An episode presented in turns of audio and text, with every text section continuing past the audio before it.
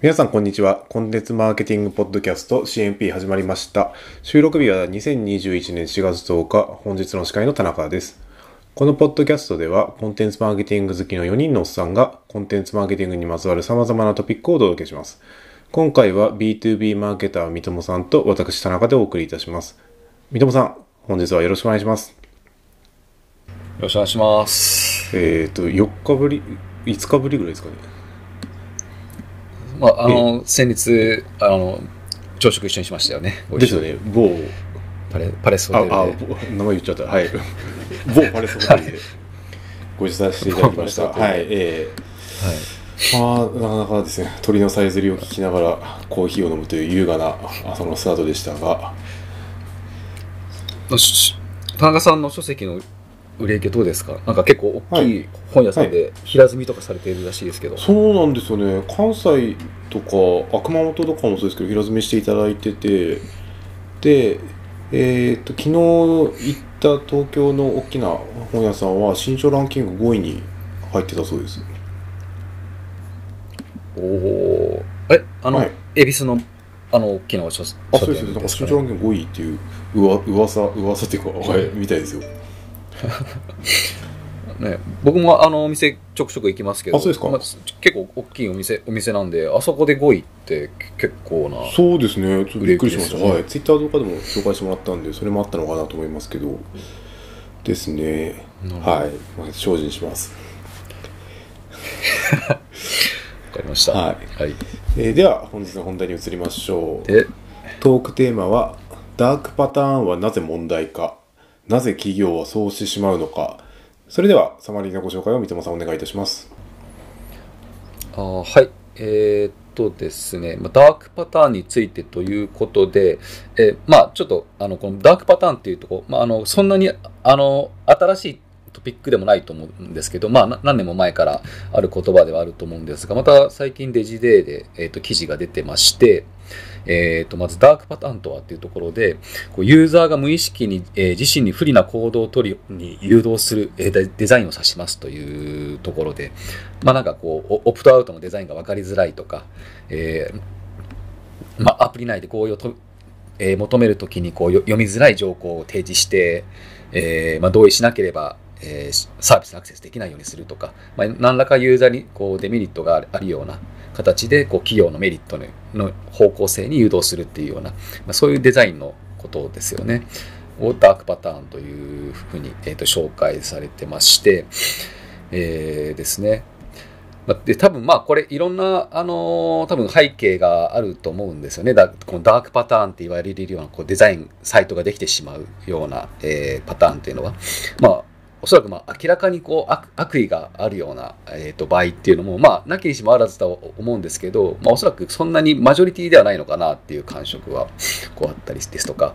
まあ、もしくはあと単にこう配慮が足りてない場合。あのっていうのもあるでしょうしこういう結果的にユーザーのデメリットになってしまって分かりづらいサイトになってしまってるけれども、まあ、それは単に配慮がない場合っていうのもあると思うんですけど、まあ、あと3つ目としてはこう、まあ、あの数値の改善を突き詰め突き詰めすぎてしまった場合っていうのもすごい、えー、とあるんだろうなっていうのを記事を見てて思ってやっぱりこのデジデジデーの記事でもこうダークパターンのこうがよく見られるあのサイトの一つとして EC サイトっていうのが挙げられているんですけど、おそらくこれもやっぱりこの数字を突き詰めすぎて、まあ数字がよく見えるば見えるがばかりにこう突き詰めすぎて、あの会社寄りのサイトになってしまうっていうのは、えーあるんだろうなっていうのは思いますね。ダークパターン。そういう意味では結構なんかうんうんあ、どうぞ。あまあ、ね、根深い、まあ、問題もあるんだろうなっていうちょっと印象ですかね。まあ今の三笘さんのお話を伺って思ったんですけどやはり数字が見えすぎるがために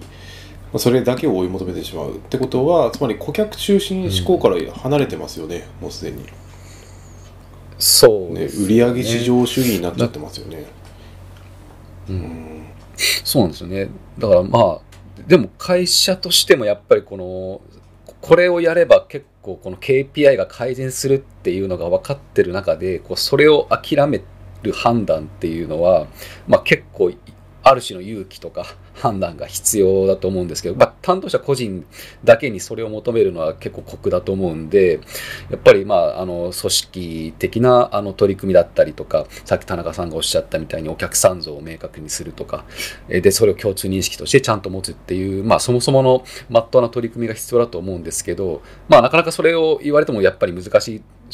あのケースって多いと思うんで、まあ、やっぱり規制を働かせるしかない局面っていうのは、やっぱりあるんだろうなっていうふうに思いますね。規制っていうのは法律面での規制ってことですか？そうですね。まあなんかこういう、こういうことをサイトにしようとしてやったらダークパターンとみなして、えっ、と、違法としてみなす、みなしますよですとか、例えばなんかこの、レジデーの記事でも、このカリフォルニアの、えっ、と、CCPA という法律ですかね。えー、はい。まあ多分これあの、ヨーロッパでいう GDPR にあたるような法律だと思うんですけど、うん、まあ、そそこであの、まあ、いろいろユーザーの不利益になるようなあのことを禁じていたりとかっていうのはあるんで、多分まああの本当にあの規制、えー、なくそうと思ったらこういう規制も、まあ、ある種必要だと思うんですけど、まあ、それはそれはまた外部の話だと思うんで、まあ、やっぱり自社でこうなくしていくにはどうするかっていうあの視点もまあやっぱり自分たちとしては必要だと思うんで、えー、そうですよね。あの、まあ、ちゃんとお客さん像を持って、であとまあなんかこのあれですよね。こう目標を短期目線でしか持ててないのか長期目線までこう持てているのかっていうところもおそらくあると思うんで、やっぱり短期目線しかないと目の前の数字でを刈り取って、で結果的に長期的な焼き畑農業になっちゃうっていうのもあるでしょうし、うん、だからちゃんと内向き、えー、外向きじゃなくてあ内向きじゃなくてちゃんと外向きに慣れてるかっていうところと,、えーとまあえー、短期目線じゃなくて長期目線に慣れてるかっていうところの、まあ、両方できてるのが理想だと思うんですけど、片方でもなんかたある程度担保できてれば、うん、あのこのダークパターンから離れる引力にはなるかもしれないと思うんで、うん、コンテンツマーケティングの考え方からすると、まあ、ダークパターンって、まあ、相反するものじゃないですかはっきり言って。えー、それでもやっちゃうやっちゃう企業が多いっていうのはやっぱりそれだけいろんな企業が余裕がなくなってきてるっていうのも一つあるような気はしますよね。そうですよね、うん、だからやっぱり目目の前で数字が動くって分かってるのにそこを我慢できできるか、まあ、我慢っていうのもおかしいですけど、うん、えー、まあ、そこから離れることができる判断ができるかどうかっていうのは、まあ、あるある種の、うん、そうそうですよね。そうですよね。余裕って言えるのかもしれないですけど。ななんでしょう、うんうん、多分ダークパターンになりやすいと時って、あのうち組織が内向きでかつあの目の前の数値を追い求める短期目線な時にこうダークパターンになりやすいってすると多分あの大企業組織が大きかったりとかあと数値がよく動きやすいこの大規模サイトみたいなところだと結構このダークパターンになりやすいのかなっていうふうに思うんですよね。なるほど、うんそっか。あの私が利用してるいくつかのサービスもですねあの、まあ、例えば解約の動線一回調べたことがあるんですよどうなってんのかなと思って、うんまあ、あの解約しようと思ったってわけじゃないんですけど。したらあの出てこなかったことがあって解約の動線が。そうそう。だったりあとあの、えーと名刺交換した会社からいきなりメルマガがある一つで送られるようになってであのまあストップしようと思ったんですよね。あいやこの情報いらないしノイズだしと思って。したら解約されたい場合はあメルマガの配信を解除されたい方はこちらのメールメールアドレスにその旨送ってくださいとお伝えくださいと。書いてあってなんだこれはと。それエンゲージメントだだ下がりですよね。その会社に対するイメージも下がりますし。そうです,、そうですよね、うん、だからあの某某キャリアがあの解約ページをノーインデックスにして SEO で引っかからないようにしていたっていうのもあると思うんですけど、うん、まあそういうのも、まあ、ダークパターンの一種でしょうし、うん、でなんかそういうことをされるとなんかお客さんとしてはなんかこう自分の中のこう消費者的な人格がこう刺激されるなっていうのがちょっと思っていて、うん、要はあの例えば、まあ、別の例で言うとクーポンとかあるじゃないですか。で、クーポンを出されると、まあ、お得ではあると思うんですけど、もう私とあなたの関係ってもうお金の関係だよっていうふうに言ってるようなものだと思うんですよね。あ案に。確かに、うんで多分コンテンツマーケだと割とみの人たちがやりたがるのってそうそうそうではなくてもうちょっとなんかこう、こことこのやり取りでお互いを認識しててっていうともところだと思うんですけど、まあ、クーポンだとそうじゃないですとか。でさっきのだもろもろのダークパターンのサイトもそうですけど、うん。なんかそういうことをやられるとなんかこうもうお金の関係とか消費消費者的なこうキャラがこう刺激されちゃうんで、うんもうちょちょっとでもこあのメリットにならないことを企業にやられたらもうクレームとかも言いたくなりますし。ああ確かに。あのアメリカの伝説的なバンド Grateful Dead がえまあえー、と昔出したアルバムのジャケットで「あなたは誰あなたはどこにいる?」みたいな呼びかけをしたんですね。でその、まあ、個人情報を提供してくれと。で我々とつながろうのようなといったメッセージを出したんですよ。そしたらものすごい情報が集まってきてええで、まあ、そこから会員システムが始まったんですよねでそれとその中には手紙とかイラストを送ってくれるようなファンもたくさんいてですねで、 Grateful Dead、バンド側としては会報誌を送って、そういったまあインタラクティブなやり取りが生まれたんですね。で、ここってもう1対1の関係ができてますよね。ワントゥーワンコミュニケーションが。はいこれを目指すべきですよね。そうですよね、なななんかあの僕今国分寺に住んでて、はい。近所にあのカフェがあるんですけど、えそこがちょそこがちょっとちょっとした有名なカフェで、うん。まあ、ほあのオーナーが本も出してるんですけど、え。っとまあ、本当スモスモールビジネスです。あのスモールな経済圏の中で特定少数特定多数の人たちに相手をビジネスにしたいっていう言ってる人たちで人たちで。でその人が言ってるのはそのお客さんと自社のあの関係こ交換、まあ、こあのビジネスなので交換があるじゃないですか。うんそれを不不当不当化にしたいっていうふうに言ってるんですよね、はい、どういうことですか？だつまりなんかこうこっちが600 500円のものを出して毎回でお客さんも500円のものを払うっていうのはだと交換が等価になるんでうん。もうそれであの関係があのまっさらになってしまうんです、でもその人たちがやりたいのはもうちょっとした健全な不細感をこうお客さんに感じてほしい、うんあこんなにやってくれてるのにこれだけなんだとか、うんまあ、例えばなんかこう、あのー彼らがおクラシックのイベントをあの店内で開い開いてたんですよねもう今終わっちゃったらしいんですけどで最最初はあのーせんあのーな投げ銭形式で、まあ、1500円が基準なんだけれどもお好きな金額を出してくださいっていう話だったんですよね。ほすごいですね。でふ蓋を開けてみ蓋を開けてみると大体みんな2000円ぐらい払ってくれてたらしいんですよ。そううんでそれだけ聞くと言うとうまくいっているように見えるんですけど結果的になんかお客さんがあんまり埋まんなくなっちゃったらしいんですよね。うん。あのて店員が毎回あんまり埋まらない。どういうことですか？でその時その人が思ったのは、まあ、あの多分1500円のものに毎回2000円払ってたもらってたからもう毎回生産されてチャラになっちゃってたんだなっていうふうに、えー、とその人思って、だある種の健全な不細感をお客さんに感じてもらえてなかった。あこんなにやってやってくれてるんだったらもっと口コミしてお客友達に広げようとかもう一回来ようとかそういうのがえっとつながらずに毎回チャラになっちゃってたんだっていうふうに思う、えーという気づきがあったらしいんですよね。なるほど。あそれそれはなんか確かにそうだな。健全な不細感ってやっぱり大事だなと思うんですけど、うんまあそれとダークパターンつなげるとしたら、まあまあ、ダークパターンのサイトってもうチャラにするどころか結構こっちがテイクしまくってる確かにですね。とこですよね。リバーじゃなくてテイカーになっちゃってますよね。そうそうなんですよね、だからもうそれこそもうち長期的な中長期的な関係性はもう望むべくもないと思いますし、私最近読んだ本でマルセル・モースっていう人が書いた「贈与論」っていう本があるんですね。贈はい。はいはいでこれそういうのありえおそらく不細感と同じようなことを言ってると思うんですよね。えまず最初に贈与することからいろんな関係が生まれてくるわけですよ。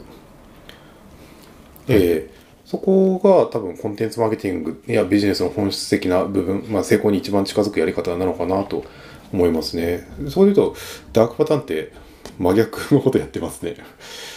やはり。そうですよねだだだだ多分あのー出費の方が多いからだんだんだんだん目減りしてきちゃうみたいなそうですね。関係性を構築しようっていう視点が一切ないですね、そこには。